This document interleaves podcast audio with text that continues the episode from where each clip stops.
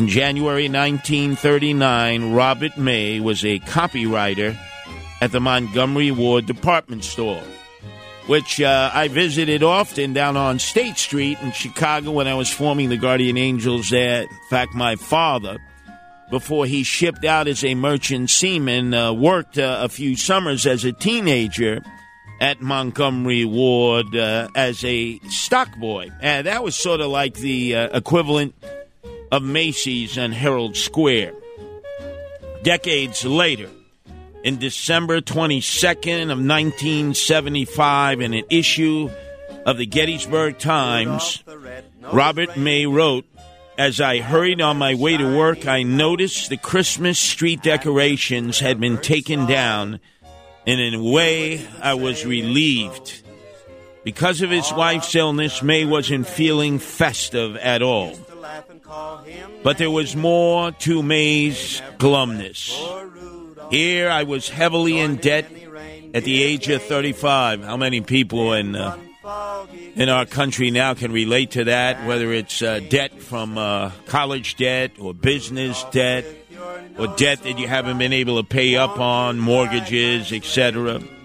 And yet, May had to grind out catalog copy after catalog copy. So instead of writing the great American novel that he had always dreamed about and hoped to do, he was describing men's white shirts. It seemed that he would always be on a treadmill and be a loser. But fate and an idea for a loser reindeer with a giant red nose were about to change everything for May. On that very day, May's bosses asked to see him. May was charged with the task. The reindeer was chosen, he said, for Barbara, who loved the deer at the zoo. The idea for the red nose, he said, came to him later. Outside, the fog swirled from Lake Michigan, right there on the shore of Chicago, dimming the street lights. Something had to help Santa on a night like this, May wrote in the piece. Suddenly I had it. A nose. A bright red nose that would shine through the fog like a floodlight. He named his soon to be world famous reindeer Rudolph. The boss wasn't sold on the red nosed reindeer right away. But after he saw an illustration by May's friend, Denver Gillen, that all changed. And then May got down to the task of writing out the story. Spring slipped into summer, May wrote, adding that his wife Evelyn's condition worsened. Then in July, she was gone. The boss told May it was understandable if he didn't want to continue on this uh, piece. But May said he needed Rudolph now more than ever before. Gratefully, May buried himself in the writing, and then finally, in late August, it was finished. He read the story to his daughter Barbara and to his wife's parents. In their eyes, I could see the story that had accomplished what I had hoped, he wrote in the Gettysburg Times in Pennsylvania. Today, children all over the world read and hear about the little deer who started out in life as a loser, just as I did, May said. But they learn that when he gave himself to others, his handicap became the very means by which he achieved happiness. May died in 1976, according to the Smithsonian Institute's website. It added that two and a half million copies of Rudolph the Red-Nosed Reindeer were given away in the first year of the book's sale. How many of you out there were raised on Rudolph the Red-Nosed Reindeer? How many of you had this song just stuck in the back of your head every Christmas season? It just is a great melody, a great song with a great story. How many of you read from the book? I remember I had my Rudolph the Red-Nosed Reindeer book. I remember my oldest sister, Alita, read it to me. Then, as part of the Sliwa tradition in the household, I read it to my younger sister Maria. And it just became part and parcel of our Christmas celebration. And I'm sure for many of you that was true also for your children and grandchildren, or as teachers in school, you would choose the selection of Rudolph the Red-Nosed Reindeer to have your class read it in preparation for the Christmas season so that you could discuss it because it tells a great story.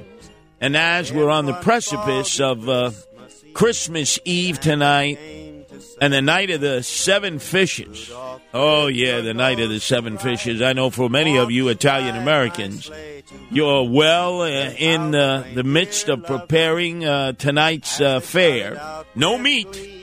No meat. And if you happen to be uh, Polish, which uh, I benefited from. Italian American side on my mother's side, Francesca's side, Polish on my father Chester's side.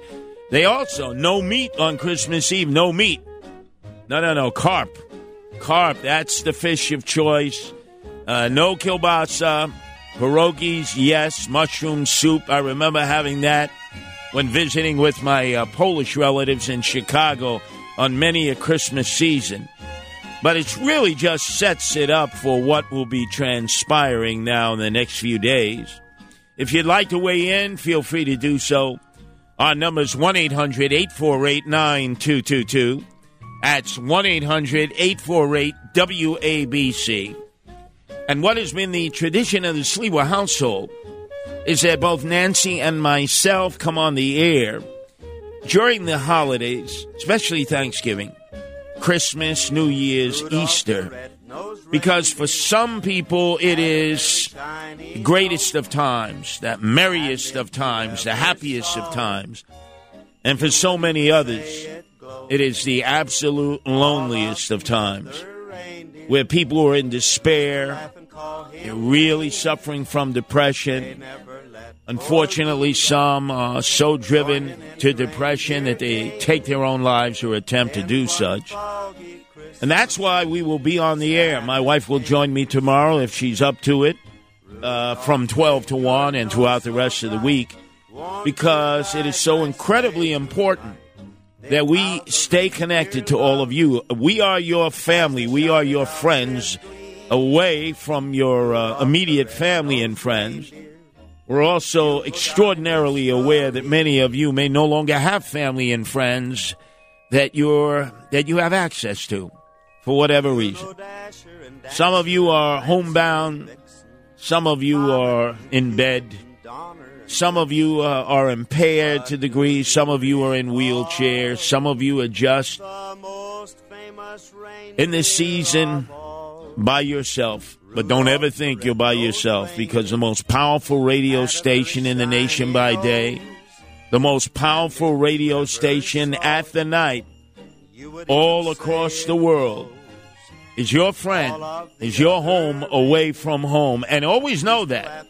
This is Greg Kelly for Priority Gold. What does it mean to be America's precious metals dealer? It means that you're in touch with the hearts and minds of those who love this country, value our freedom, and want to protect the future. Priority Gold is that precious metals dealer. They've helped thousands of Americans back their retirement with solid gold and silver. Call Priority Gold at 888-506-6439. Receive free shipping, free storage, a free investment guide, and one of the best purchase experiences in the industry. Call now or go to prioritygold.com.